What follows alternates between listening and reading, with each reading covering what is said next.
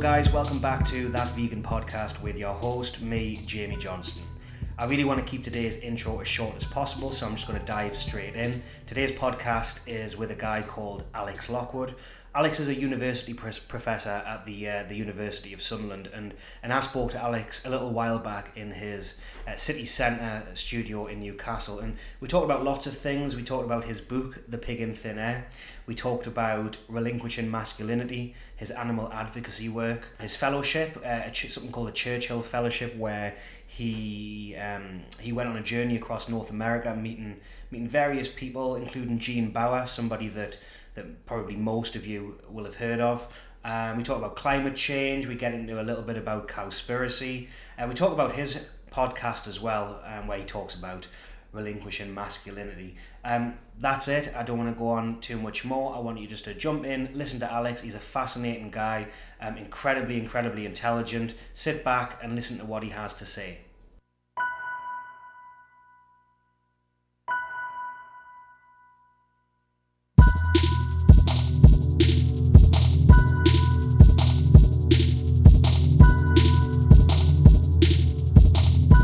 Down the main street in, in Newcastle, Northumberland Street, to get here.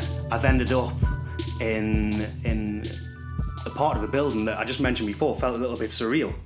It felt like um, landing in a parallel universe. Can you just explain a little bit about where we are and, and the setting where we're having this podcast? Yeah, my studio is in Ampersand Inventions, which is the fourth floor of Commercial Union House, which is the big sort of uh, the one that sticks out over the road opposite the Tyneside Cinema. So anyone in Newcastle would sort of know it and recognise it. And it's now got that Hadrian's Teepee bar next door, which is where the old Odeon Cinema used to be, that was knocked down uh, this year. And this building, uh, Commercial Union House, has been turned into like a mixed use community interest company building. So after the credit crunch and the banking crisis in 2008, a bunch of artists and sort of more creative types moved into these empty buildings because it was cheaper for them to be in there for the owners than if they were empty, uh, could be used being used in that way. And um, this building is run by I think it's a company called White Box or Orbis uh, by some really really great people who've been interested in helping other businesses, helping other creatives, small industries, small sole traders, just get a really good foothold in the city centre uh, so there's it. So this building is full of designers, artists, makers, fashion entrepreneurs, writers, taxidermists, uh, record label businesses. You know, all of you know like theaters, art. You know, painters, um, and it's really it's a really great hub for creative interaction uh, of bringing like lots of people together and the explore lifelong learning people, sort of you know all of those in their sort of later years who are still like really got sharp minds and want to keep learning, mm. who've just had their Christmas party today, you know. um, so it's a really it's a great place and it's a, it's a really important part of like a city centre to have um, that's not driven by commerce or shopping, where loads of creative type people can come together, bump into each other in corridors, have conversations get on with their work in the studio, interact, you know, make it a really, really sort of like really nice, cheap, cheap, which is important, creative, artistic centre, uh, right in right within a city. Um, and you don't you don't get that very often. You know, you, no. you know, you, there's no way this type of building would be able to. You know, you can afford it in like centre of London or even mm-hmm. centre of Manchester, mm-hmm. but but here, you know, it's really we're really lucky to have it. Yeah, that, that was that was certainly my experience. I was only outside for about ten minutes before before I met you, but within the space of ten minutes, everybody was uh, friendly and having conversations. I met a lady from Alabama, of all places, which was quite which was quite nice. Um, and yeah, it was um, sort of walking down the street in Newcastle, and ten minutes later, I'm looking at Star Wars sculptures, and there's there's there's amazing art on the walls of Newcastle, the Tyne Bridge, and there's like a graphic um, picture. That was that was amazing. I, yeah. I was quite impressed by that. Yeah. Um, so, Alex, I was looking at your, um, I think it was your Instagram. It was your Instagram or your Twitter feed. I can't remember which one. I think it was your Twitter one. You describe yourself as academic, author, runner, and vegan, and now you're a podcaster as well. Yeah? Yeah. Well, I'm going to get into all of those things um, and the podcasts you've been putting out there recently and also your book.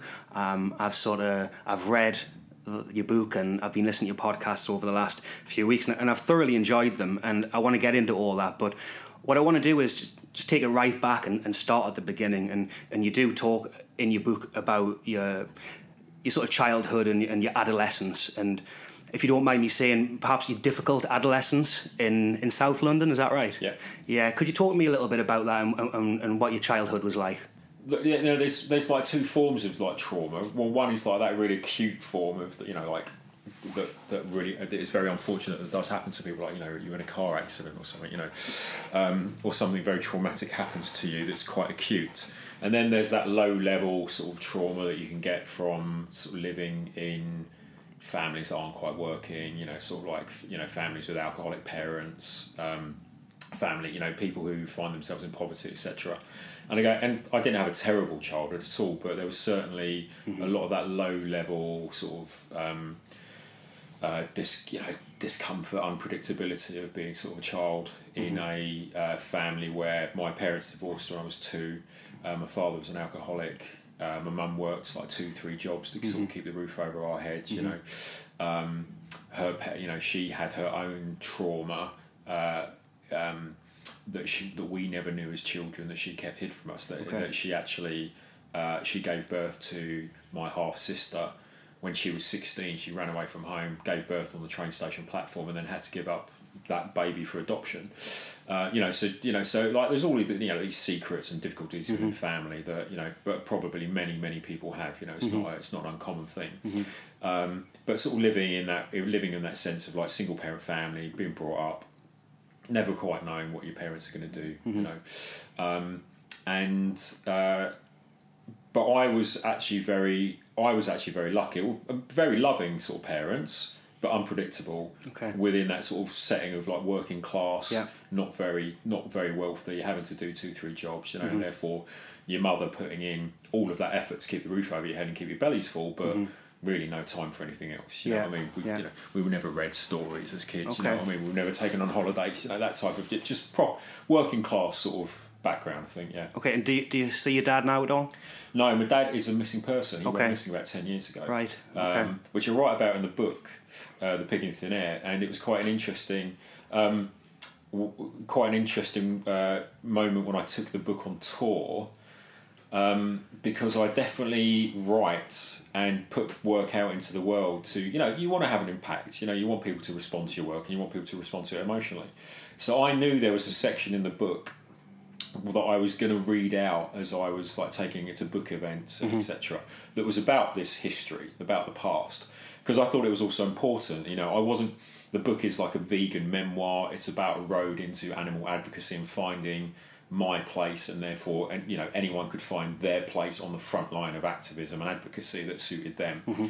um, and I thought it was important to share the story that I hadn't always been an activist I hadn't always been a vegan I wasn't raised as a vegan I was raised as a meat eater and didn't come from sort of like a privileged position like work middle class position you know it's from you know it was working class uh, meat eating sort of like you know typical sort of single parent unpredictable inner city London background so I shared that with people yeah. uh, as I was doing the book tour so that they could see, oh yeah, this is just a normal person. You know what I mean? It's, this is just a normal person who's found their uh, their place, um, being a vegan, being compassionate for animals, being a writer. And so I read out a part in the book that was about this background, that was a, and that mentions my father being missing. Mm-hmm. Um, uh, and then I was sort of challenged on it actually. So I'd you know by by a man in the audience. Okay. Um, and uh, so I, you know, I I prepared for lots of uh, lots of questions about sort of veganism, about animal activism, but I hadn't prepared for this. I hadn't prepared for this question at all. You know, no, uh, and it's fair enough. I read it out, and he was like, "Well, you know, you hear. This is a vegan book, so it's you know, blah blah blah. Why why bother mentioning that stuff about your father?" Um, and actually, it was it was an interesting question, and it was interesting to be able to answer it and say, "Well, actually, one of the uh, one of the interesting things about veganism and sort of animal advocacy, uh, and I know you wanted to get into that more, you know, Definitely, down yeah, the road yeah. later. Yeah, yeah. But um, you know, two thirds of vegans are women. Most of uh, the animal organ- animal activism organisations have always been run by women, and most of the uh, advocacy has been done by women. Um, uh, and unf- however, still unfortunately, the top of the organisations and the big figures tend still to be the, the men, you know, Mm-hmm. so the women don't get the um, the credit that they deserve for doing the Mm-hmm. majority of the work and thinking through the majority of the thoughts. Uh, and I because but because I was raised really in, a- in a female household, I was raised by my mum with my sister and me. So it was a you know and um, uh, without a father figure being present, it's almost like I had less of those macho masculine models to unchain myself from to move towards what is more considered to be more feminine, more like um, emotional Yeah. uh, roles, such as being more compassionate towards animals, etc. Yeah. And I don't know whether that's true or not. And, I and it plays around with some like really big sort of um, uh, stereotypes, really. But it was uh, it just it, like him, the the person in the audience asking me the question, "Why have you brought that up? Why it's important?" I was like, "Well, maybe this is why it's important, actually." Um, because I do, because I've spent the last year, this year, on tour, going to all of the vegan festivals, doing talks about men and veganism, uh, from research I've done in interviewing forty vegan men, and putting this out there in front of people, saying why are more why are more women than men vegan? Mm-hmm. Why are more women than men working in animal activism? Mm-hmm. Mm-hmm. Why are more women generally than men more compassionate to animals? And what did you find? Uh, I don't think there's any answers to that yet, but uh, well, there are actually, to be honest. But it's not as if it's not a question of like finding it; it's a question of what we do about it. Okay. There, you know, there's absolutely no doubt um, from from the not a huge amount of research that's been done, but like a little bit of research that's been done, a little and a little bit of the, the books that have been written about it. That um, and Brian Luke writes about this really well in his two thousand and seven book Brutal, which is all about this relationship between men and the exploitation of animals is that the exploitation of animals suits, uh, it benefits the institutions of masculinity and malehood in a way that it doesn't benefit women. You know, so exploiting animals gives men that ability to dominate. It gives them that sense of power. It gives them a sense of being the, you know, the the hunter. You know, the person who mm-hmm. brings home the mm-hmm. bacon. You know, mm-hmm. whatever you know frame Yeah. you want to put on it, and it doesn't benefit women in that way. You know, the the the the, uh, the typical stereotypical gendered idea of a woman is you know that idea of the, being the compassionate, the nurturer, etc Yeah. the typical stereotypical gendered view of the man is you know the aggressor the powerful the alpha male the hunter exploiting others be that women or other human beings or animals suits the institutions of masculinity and men you know. And you look at that through hunting you look at it through people who work in the slaughterhouses you look at it through the people who you know um, dominate the animal agriculture industries. Um, it's, it's mainly men.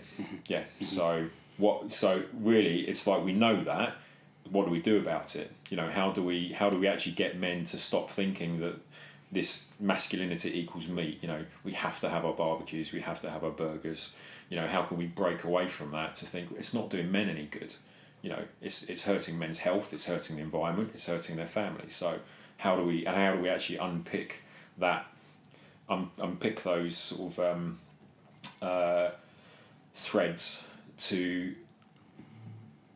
uh, you know just find a better way to be men actually? Yeah. Well, I think that that dovetails quite nicely into your pod, your recent podcast um, about specifically your, your first podcast is about relinquishing masculinity and uh, the, the sort of the destructive habits of men and how ultimately that's going to um, help save the planet.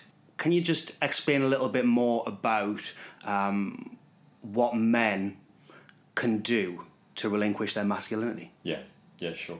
Um, I mean, just to, I mean, just to rewind a bit, I realise I've sort of, you know, jumped straight into the subject.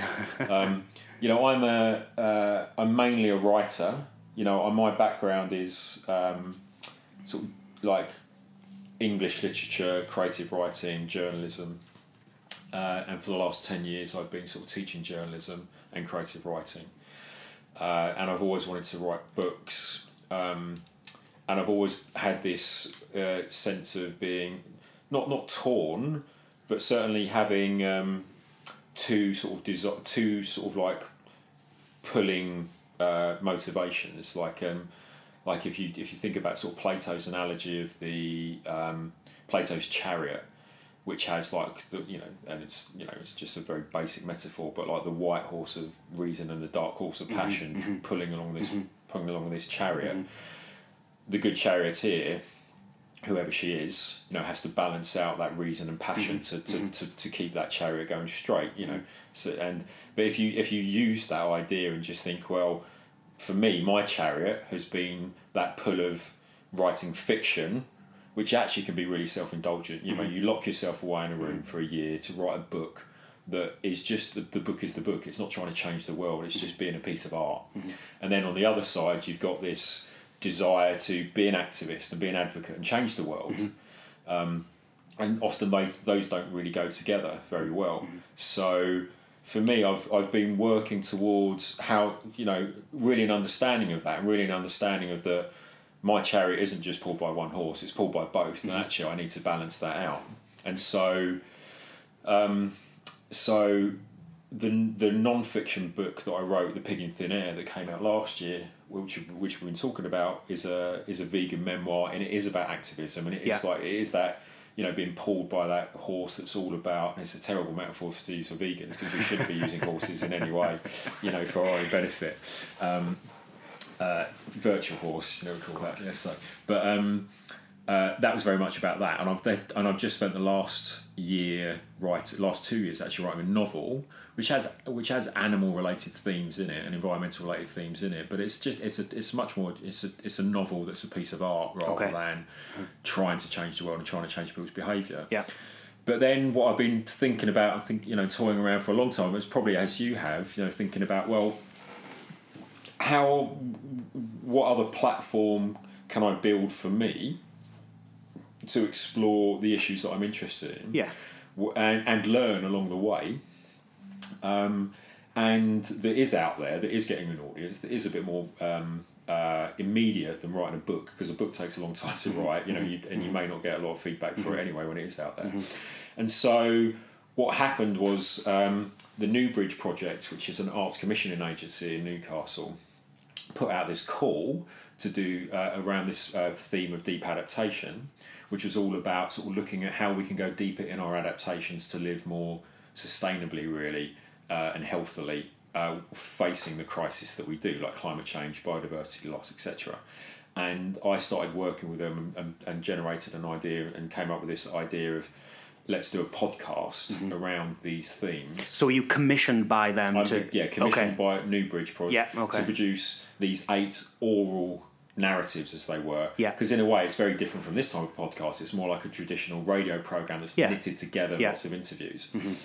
But um, but the uh, so I've been commissioned to produce these eight narratives that were all about like how do we really think about going deeper in our adaptations to the crisis we face. So it isn't just about recycling. It isn't just about sort of thinking, do we need to give up our cars? Although that's important. It's more looking at the reasons why people don't give up their cars.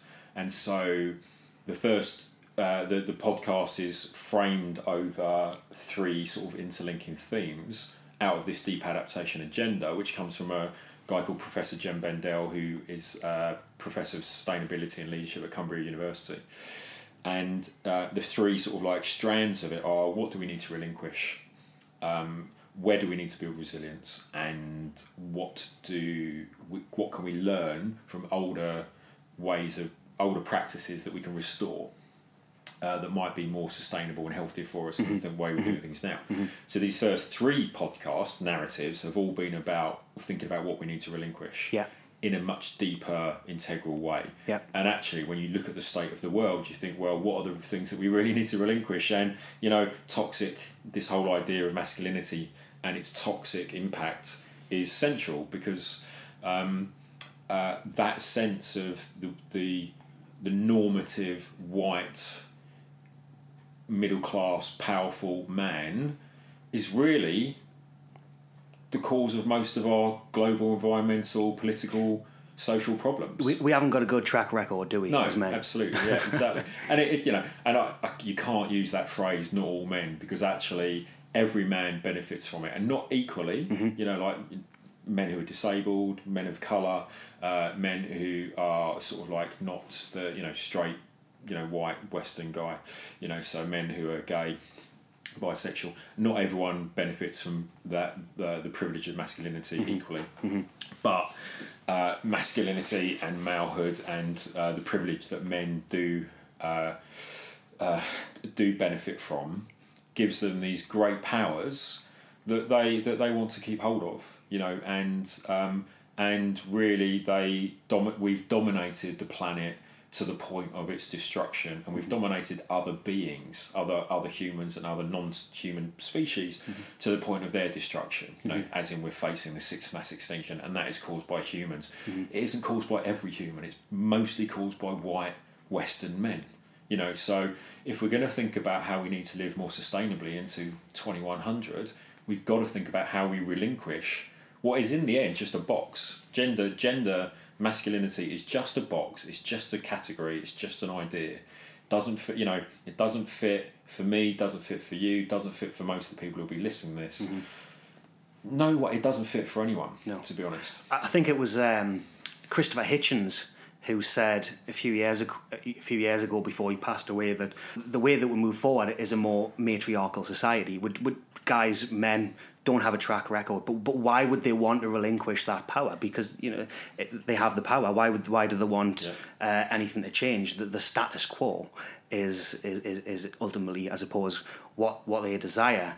Um, the format I was really interested in the way that you wanted people to listen to it as they're walking around the city of Newcastle and, and exploring the different sites as you as you narrate the podcast as you go on. Um, what was great for me, as we mentioned before, I cycle as you do, um, and I come along the the River Tyne from from west to east, and I come past the Metro Centre and I go over the Swing Bridge. I come up Grey Street, and what was lovely was you were starting to talk about all these places in Newcastle, which I'd like you to, to mention in a moment. All these male establishments, or built by men, or named after men. And, and as I'm cycling past them, I'd never realised all these buildings that that are named after men. Can you talk a little bit about that? Yeah, sure.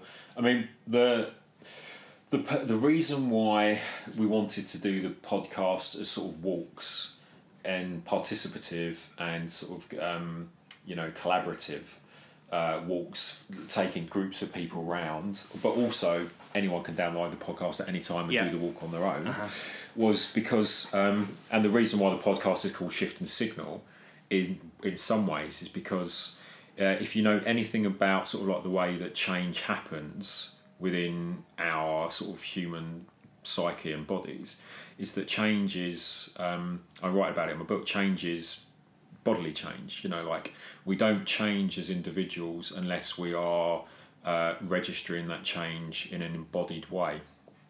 Uh, and a really good example of that would be uh, how someone can go th- be a bad sleeper and go through a sleep program, which is a CBT program, cognitive and behavioural therapy. Which you did, yes? Yeah, I did. Yeah, Yeah, uh-huh. Um, and it's the behavioural change uh, from moving to be a bad sleeper to being a good sleeper that's the really important part of it. That that loosens up the cognitive hold that the identification of being a good bad good or bad sleeper might have on you. So as it so if you're a bad sleeper you know you'll roll around in bed for four or five hours get three hours sleep you've been in bed for eight hours you know um, like you go to bed with your phone scrolling through for you know Yeah. you know keep you up etc you've got loads of stuff in your bedroom etc etc um, what they do on a sleep program is they get rid of all of that bad behaviour. They improve your sleep hygiene, so there's nothing in your bedroom. You don't go to bed with any sort of uh, screens. Uh, you're only in bed for the amount of time you sleep. So if you're not sleeping, you have to get up, etc., etc. And by resetting your behaviour in an embodied way, it's a physical act. Uh, it then improves your sleep and then because you no longer have the behaviours on which you can pin the identity as a bad sleeper, then you can't identify it with anymore. And so the change comes around through embodied behavioural, you know, difference. And that's what I really wanted to had learnt um, and wanted to take into something like a podcast, thinking about if I'm asking people to change, if we're asking people to think about, I'm going to relinquish my masculinity, I'm going to relinquish my femininity, I'm going to even relinquish my humanity as a, as categories of which we believe we are, we have to get people thinking about physical embodied difference. So the walk, in a way, is a microcosm of that. So it takes people around the city of Newcastle thinking, well, here are the here are the stuck places of categorization. So if we're thinking about masculinity, and I know, and again, these are these are generalizations, and it's not. And as I think I hope I make clear on the podcast, I want to make clear now, is that it's not simply black and white. It's not like those men are bad, these men are good. You know, um, but if you think about what's stereotypical about maledom and masculinity in Newcastle, you go, okay, St James's Park football. You think about big market, you know, nights out. You know, you think about sort of. Um, Eldon Square and Grey's Monument, this massive phallic tower in the middle of town. You know, you think about all of uh, those things that represent the history of patriarchal male privilege. Mm-hmm. And where men's achievements and um, and men's lives and men's enjoyments are celebrated in the city, so this the, the podcast was about starting in those places, looking at those monuments, looking at those um, uh, um, statues to the footballers, yep. looking at all of the shops named after the men. Mm-hmm. And if mm-hmm. you stand in the middle of Monument in Newcastle, mm-hmm. you look around you, everything is named after a man, yeah, from was, Jamie's Italian yeah. to Lloyd's Bank yeah. to Byron Burgers to. Um, Five guys at the five bottom, guys, etc. You know, and and Kiehl's, like you know, even like you know, th- places where you know it's mainly women who go there to mm-hmm. shop to mm-hmm. buy particular sort of like products, all named after men. It's all celebrate Dr. Martens, you know all celebrating male achievement. Yeah. And so the whole idea of the podcast was to get people to slow down, look at these things, think about this feels like a stuck way of doing culture and society, mm-hmm. and then get them walking, physically moving their bodies into places where we're thinking and having conversations about different ways of doing things. Mm-hmm. So, you know, we went across. Um, uh, we went in the end the podcast took people to the newbridge project where we actually had a performance by two lesbian poets about trump and his damaging um, uh, uh, his uh, signing off the environmental protection agency uh, in america. So that's why it's called shift and signal. It's about moving people from stuck ways of um, being, thinking about this is the only way we can do masculinity, this is the only way we can do sort of like cities and the way we live, and moving them through that and getting them to think about shifting towards and signaling towards other ways of sort of practicing being decent human, being decent beings, really, um, that break, that step out of those boxes. Yeah, I think there's maybe one or two statues of, of women in Newcastle, um, there's certainly one where I work up at the the RVI, the hospital, the Royal Victoria Infirmary, and even that is a statue that, that I believe I'm right in saying was built by men, or it's celebrating men. For the listeners out there, if they want to listen to that podcast and download it, do they just get it from iTunes? Yeah, they can do it from iTunes. Um, there's the, the website for it is shiftandsignal.space and uh, each of the podcasts, each of these eight podcasts has a page on there. So and the links will click through either to you, either to iTunes or to SoundCloud, mm-hmm. where they can stream it if they don't have an Apple device.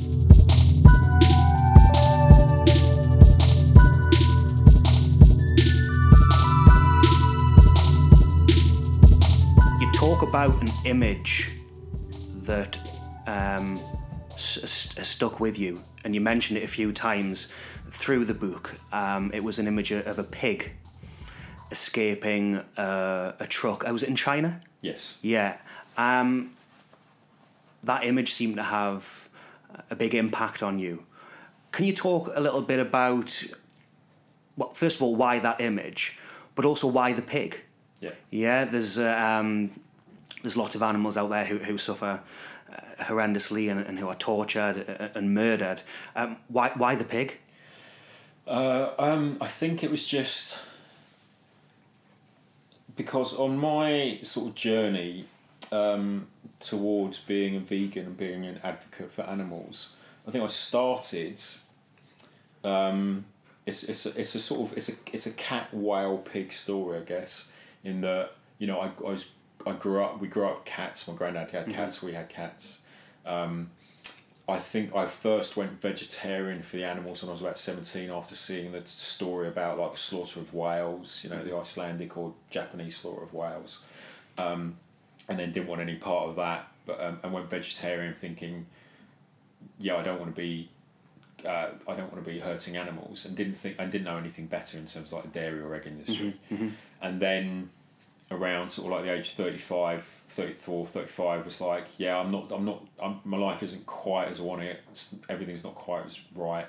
Um, i need to go further. I really need to think about how what i'm doing and how i'm living. And uh, that was really about the time probably got onto facebook as well social media. Facebook and twitter started really taking off in the uk and then um, you know that was about 2007 2008 and that's when started seeing uh, footage for the first time of sort of animals within the um, animal agriculture industry, uh, particularly from Canada and America, footage of what turned out to be mainly pigs. Um, because a lot of that footage came from an organisation called Toronto Pig Save, which was the uh, first group of this of the global save movement, which pro- protests, holds vigils outside slaughterhouses to bear witness to what's go- happening to the animals as they're going into slaughterhouses, captures footage to on video and image uh, photos so that it can be shared through social media to raise awareness for other people who aren't at the slaughterhouses, and also to give the animals some comfort as well. I suppose in terms of like, those. Uh, water supplied watermelons, just trying trying to give the animals some, like a, a moment of compassion uh, before they're um, taken into the slaughterhouses and killed. So a lot of that footage that I saw when I was reassessing my relationships to the non-human was of pigs because that's where the footage was coming from. And then when you do that research and you discover that pigs are um, through all of the different cognitive tests that they do on animals come out as more intelligent than dogs. Um, and when you think about sort of like the way that they, you know, a, a sow uh, mother will have different calls to all of its, you know, 10, 12 piglets. Um, when they can live for up to 15 years in matriarchal societies very Yeah, often. yeah. Uh, uh, but most of the pigs who are slaughtered are babies really at Yeah. five, six months Yeah.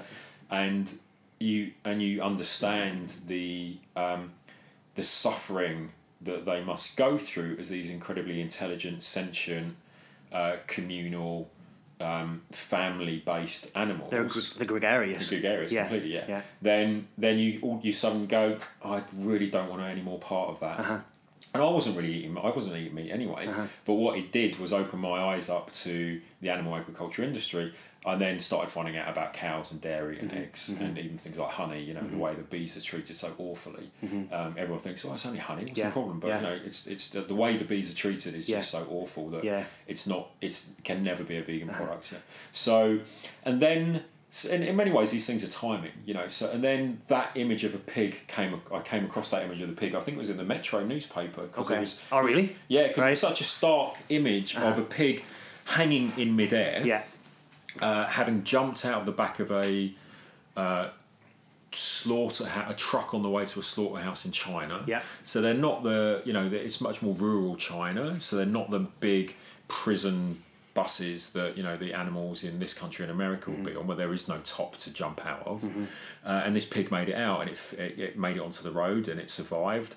And because this pig had stepped out of the mass of billions because it had in some way shown itself to have a desire to live in the way that we have a desire to live Yeah. all of a sudden we root for it it's on our you know we're on its side you know Yeah. it's the escape escape escapee escapee. it was given a name by the Chinese Was it police Beard? Yeah, okay. after the film Yeah. and uh, they adopted it as their mascot The local, the local the police. local police in China, yeah. And but the but the image is a really striking one because it's a really striking, uh, almost like portrait Mm-hmm. picture um, of this pig just hanging suspended in air. And the only other time you see pigs in that position, Yeah. face down towards the ground, legs up in the air, is when their back leg is being chained up on the kill line. So this pig was jumping for freedom, and it was in exactly that same position it would be in a few hours' time if it hadn't jumped for freedom. And the background of that image is also really important because it's in China, where some of the, which has some of the worst air pollution in the world, and uh, there's it's a nice bright summer day background in the image, which sort of belies the threat of climate change that's hidden there in the air. And I have a background in sort of climate change analysis and climate change campaigning, and what I really wanted to do with the book was to bring together those two worlds of animal agriculture and climate change because for those who have seen the film Cowspiracy, and quite a few people have now, particularly in the vegan sort of scene in the vegan world, um, that film makes very clear the links that have been around for a long time, to be honest, between the impact of animal agriculture on greenhouse gases and their effect on climate change. So, for if none of your, if you, you know, I'm sure many of your listeners already know this, but animal agriculture is the industry that has the biggest impact on greenhouse greenhouse gas emissions and climate change. So, going vegan is the best thing that you can do if you care about the environment. It's not the only thing you can do, but it's it's almost the best thing you can do. Yeah, I think um, I think the statistic is it's it's anywhere between fourteen and fifty one percent, and no matter which statistic that you look at, it certainly um, outstrips transport. Yeah, the fourteen, the the the the Is it a two thousand eight UN the report? conservative, as in with a small c, uh perspective is somewhere between fourteen and eighteen percent. Okay. Yeah, and but but that fifty one percent was Yeah. produced uh, in a report by the Worldwatch Institute in two thousand and nine. Okay, Um, by two uh, two people who uh, one of those who's actually passed away, but the other person strongly defends that Mm-hmm. analysis. Um, because it takes into account the animal's breathing and the you know the carbon dioxide and Yeah. the methane. yeah, Because when you actually look at if you did like a pie chart Mm-hmm. to look at like the mass of animal life on this planet, you would have it about about twenty percent of it is human. Mm-hmm. About ninety four percent of it is the animals in agri- animal agriculture, and then all of wildlife, all of the wildlife, all the elephants and tigers and bears and monkeys and insects and everything else is like within a four or five percent slice, tiny. Mm-hmm. You know, so when you actually think about the actual breathing and the methane and all of the gases that are used and recycled and put out produced by those that mass of farmed agricultured animal life of course it's going to make a big difference so that's why those that's why those figures differ so much because the UN the lower end don't take that into account the Okay. higher end do ah, I didn't know that. yeah Interesting.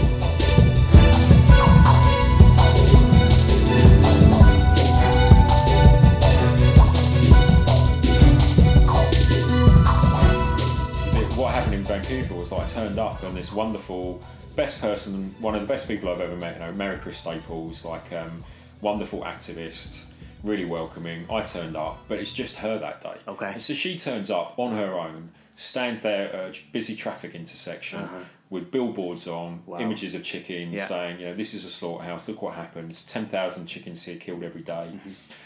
waving at the passers-by, you know, and feeling no shame, Mm-hmm. nor should she, you know.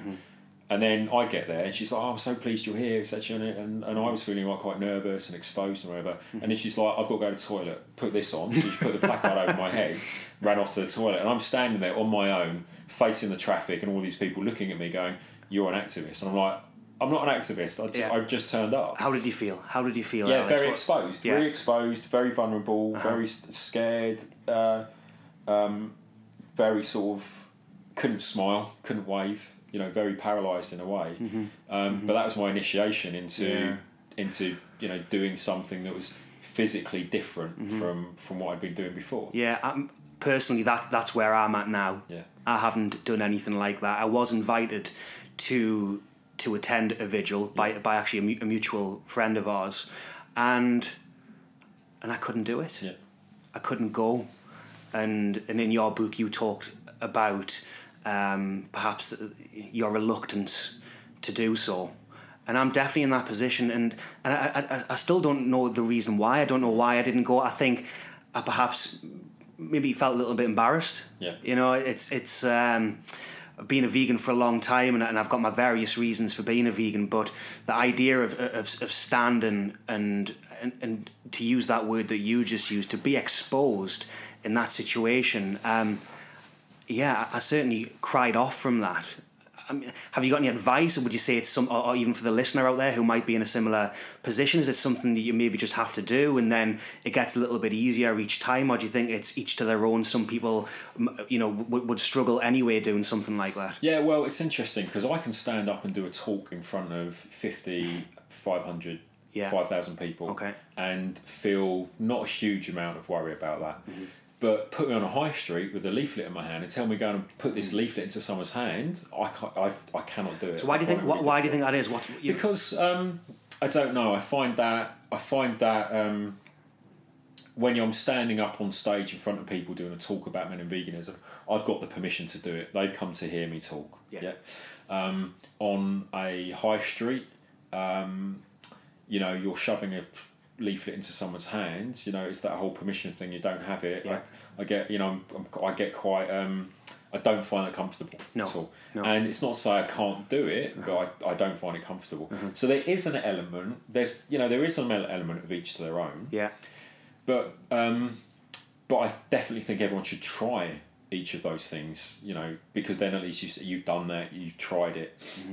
And the thing about the the Save movement, which is global now, there's about two hundred and fifty groups across maybe forty countries around the world.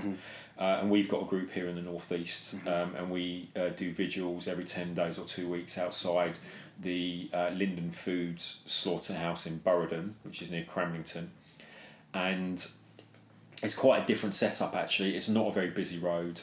Uh, you don't get many people walking past. You get buses going past and traffic, uh, whatever, but not a huge amount.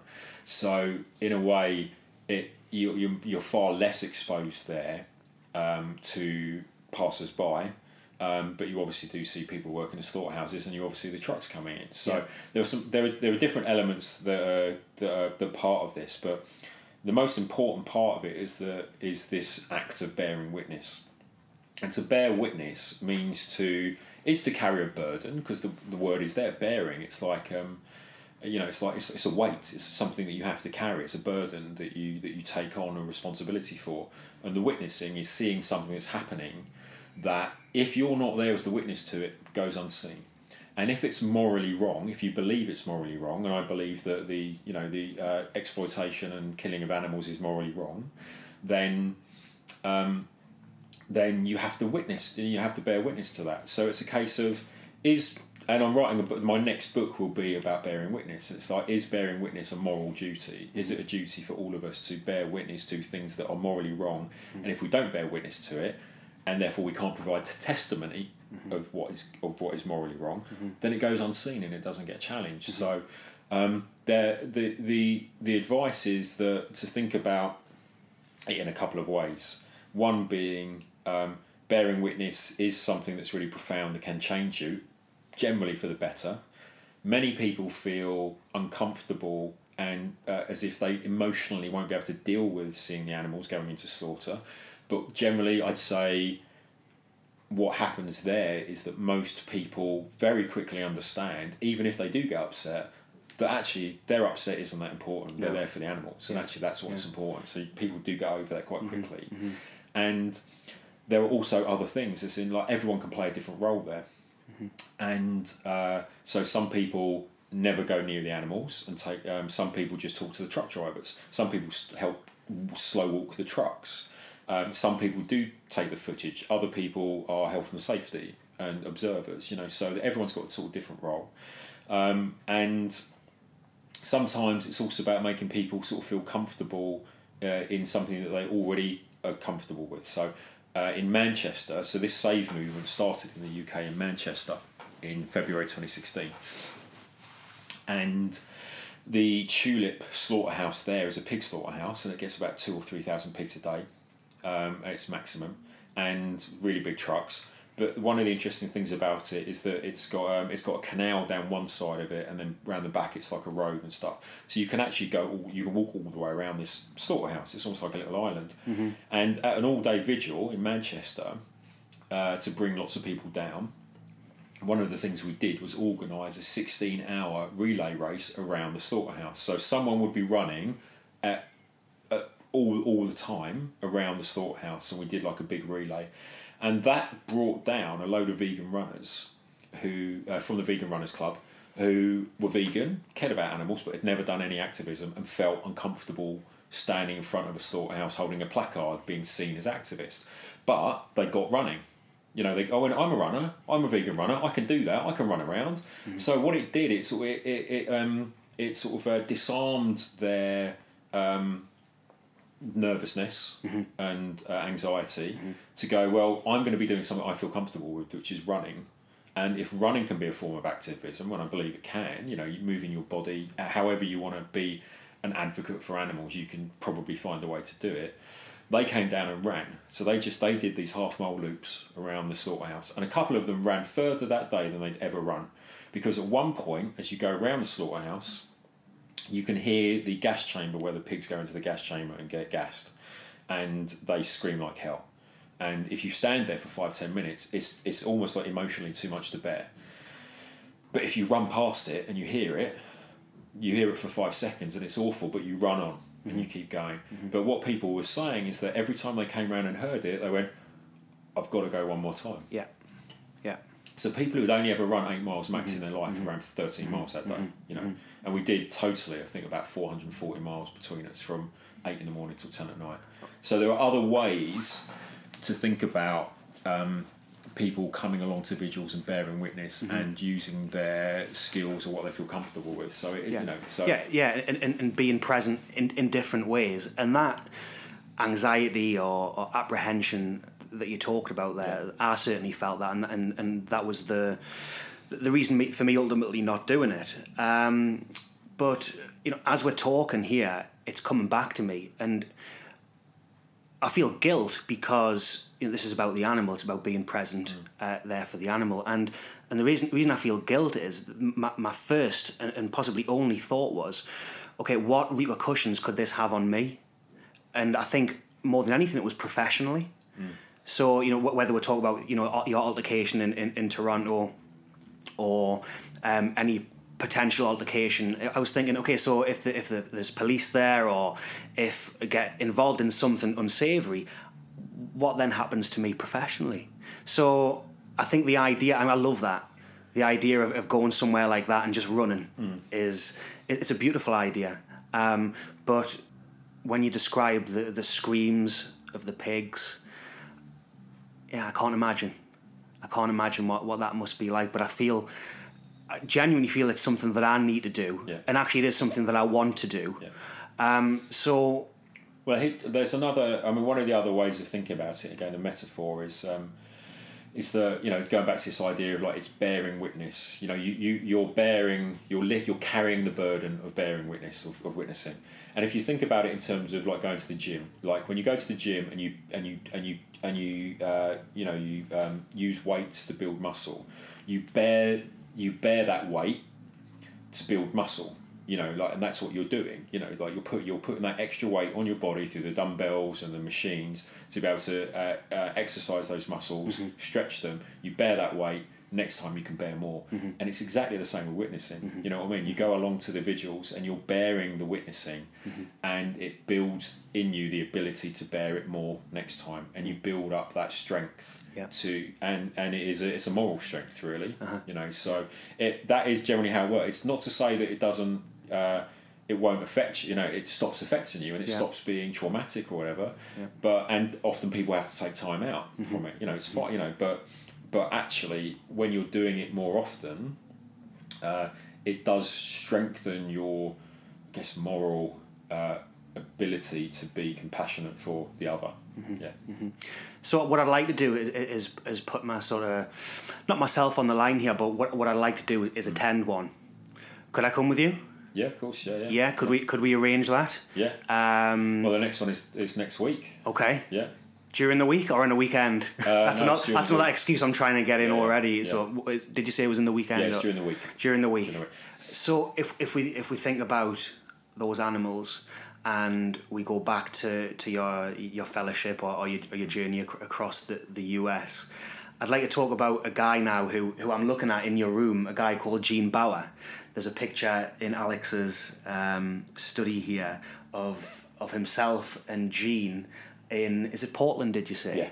So can you just explain a little bit about this poster here and, and, and your sort of your relationship or your or your connection with Gene Baur and also uh, who Gene Baur is and, Yeah. and, and a little bit about his his farm sanctuary and, and what their goals are Yeah. um, and, and what their objectives are. Yeah, so Gene Baur uh, founded Farm Sanctuary back in 1986 in Watkins Glen in New York, and he founded it with his then wife, uh, then partner, um, and it it was to to establish a safe space where they could rescue animals from the farmed agriculture industry, and so thirty years, thirty one years old now.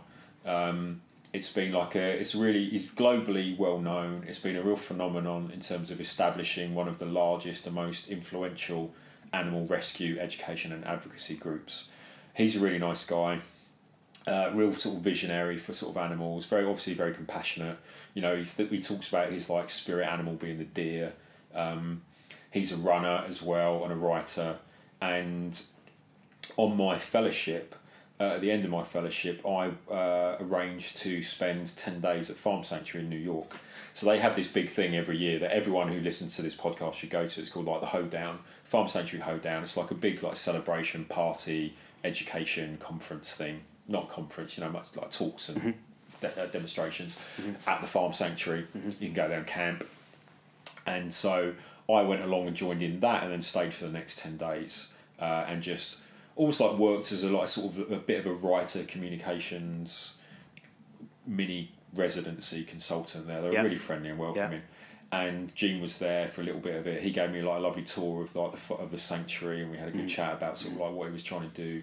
And uh, at the time, uh, he was working on his new book, which is like uh, or like a cookbook type thing called "Living the Farm Sanctuary Life," which would be the thirtieth anniversary book that would come out. And so, I wrote my book um, after spending some time there, and then it came out in Farm Sanctuary's 30th anniversary year. I've got a chapter in the Pig in Thin Air, which is about my time at Farm Sanctuary, and so it was a really good opportunity to get back in touch with Gene and set up like a, a, a, a book event that we could both attend. And some really, really lovely people in Portland, a guy called Keith Iding, um, particularly from the First Unitarian Church out there, who are really, really, really interesting in helping their community uh, think more about climate change. Uh, and if you're going to think about climate change, therefore you need to think about animal agriculture. They helped us set up this really lovely event in Portland, where you know we had 250 people in their big church. Obviously, most of them there for Gene because you know everyone knows Gene. Um, uh, but when we did a really really nice event together, um, where he spoke about sort of Farm Sanctuary and his work, and I read from Pig in the chapter from Farm Sanctuary and Pig in Thin Air, uh, and it was a really really nice uh, uh, event uh, to be sort of like in the you know on the same stage with and uh, talking to and really under, getting to understand a little bit more uh, someone who's been in the industry, been in this sort of farm sanctuary education advocacy space for mm-hmm. like 30 years mm-hmm. you know and thinking about where he's going next and what he's doing and what mm-hmm. their organisation is doing. And because farm sanctuary is like an amazing place and Susie Coston who's the shelter director is like an amazing woman. She's the one who looks after all the animals or directs the looking after all the animals. And it is just an amazing place. It's a space for these animals who are generally so exploited and abused in our societies and it's their home. And I th- and I can't remember if I put it in the book or not, but one of the most incredible things you'll ever see is a fully grown male dairy cow, like the Holstein Huge. Friesians. They are like they're eight nine foot tall. They're Holsteins. They're bigger than horses. And you're looking at these things going, Yeah. why don't I know cows grow Yeah. this big? Yeah. Because male dairy cows are either shot at birth, Yeah. bullet in the head, they're sold off at three or four months for veal, um, or they go into dog food. You know what I mean? Because they're no mm-hmm. use to the dairy industry, and that's why the dairy industry is so cruel. Mm-hmm. You know, it's because these all these male bobby calves are just what are they? They're waste. You know, so and then you see them fully grown, and you think, my goodness, these are incredible creatures. Yeah. really incredible creatures. Yeah, Yeah, um, and we, we were talking a little bit about them before before we started the podcast, and, and he is the sort of the, the, the pin-up guy in America. Yeah, Yeah, He's, yeah. he's he's he's the sort of the guy that people want to be around. yeah. He's the Uh, vegan triathlete. You know, he's uh, you know, an Iron Man not long ago, I Yeah, believe he did well. man. Yeah, he's yeah. not he's not as fast as Rich Roll No, no. like that, but but he's you know he's um, yeah he's and, and it's been and you know going back to what we were talking about in terms of masculinity you know Mm-hmm. For some men uh, and I talk about this when I do the talks at the vegan festivals um, for some men like those types of role models are really important because Yeah. what men don't want to do is think that they're going to lose their sense of masculinity their sense of physical uh, uh, prime you know because by moving on to what they think is rabbit food you know it's ridiculous because when you look at what gorillas eat which Mm-hmm. Yeah. is rabbit food you know Yeah, hippos, Um, yeah, exactly. elephants, Yeah. rhinos, gorillas, the lot. so yeah. having men like Gene, you know, bright, articulate, uh, you know, handsome, physically fit, running triathletes, you know, running triathlons, um, that's important for some people. You know, it's important for other men.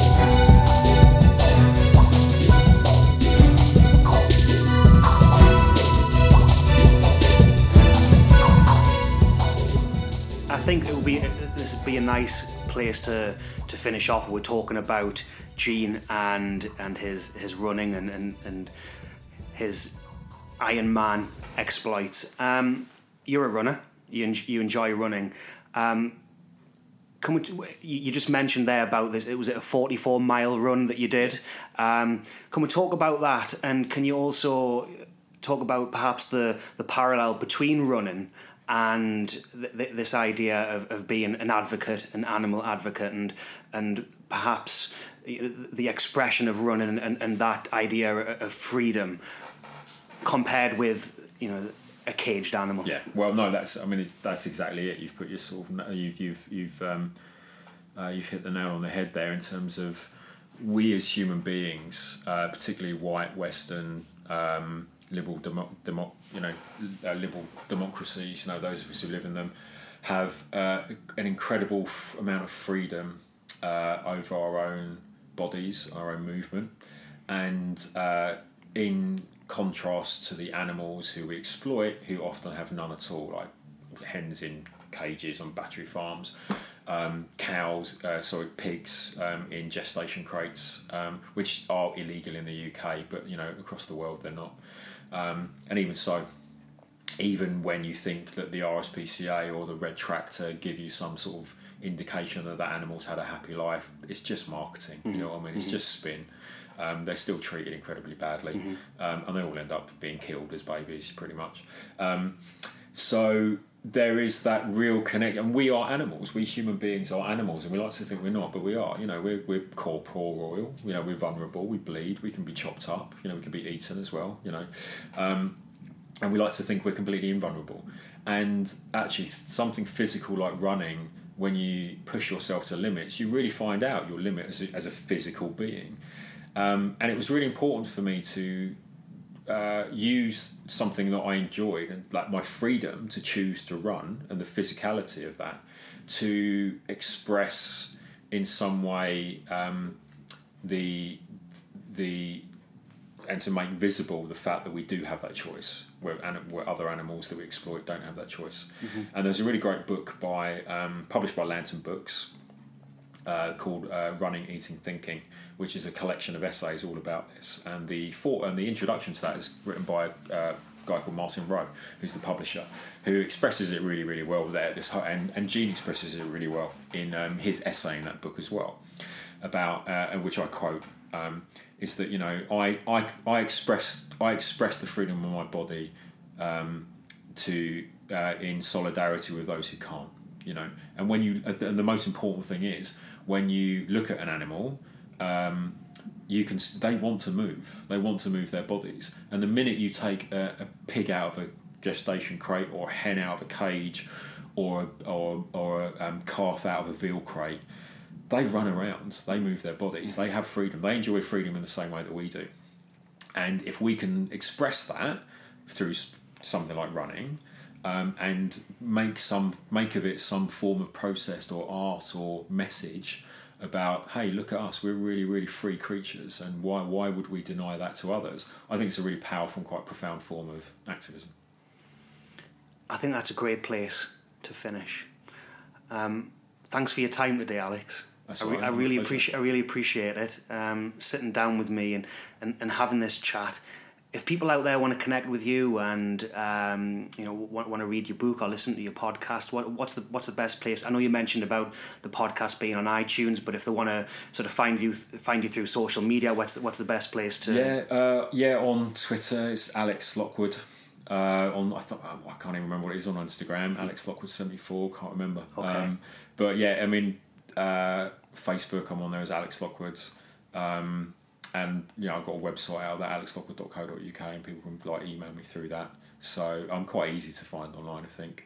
Uh, and the book is The Pig in Thin Air, and that's on Amazon or other sort of like bookstores. So yeah, quite easy to find. Okay, well I'll, I'll put all of that in the show notes so people can can find all that information there. Thanks, Alex. Great, thank you.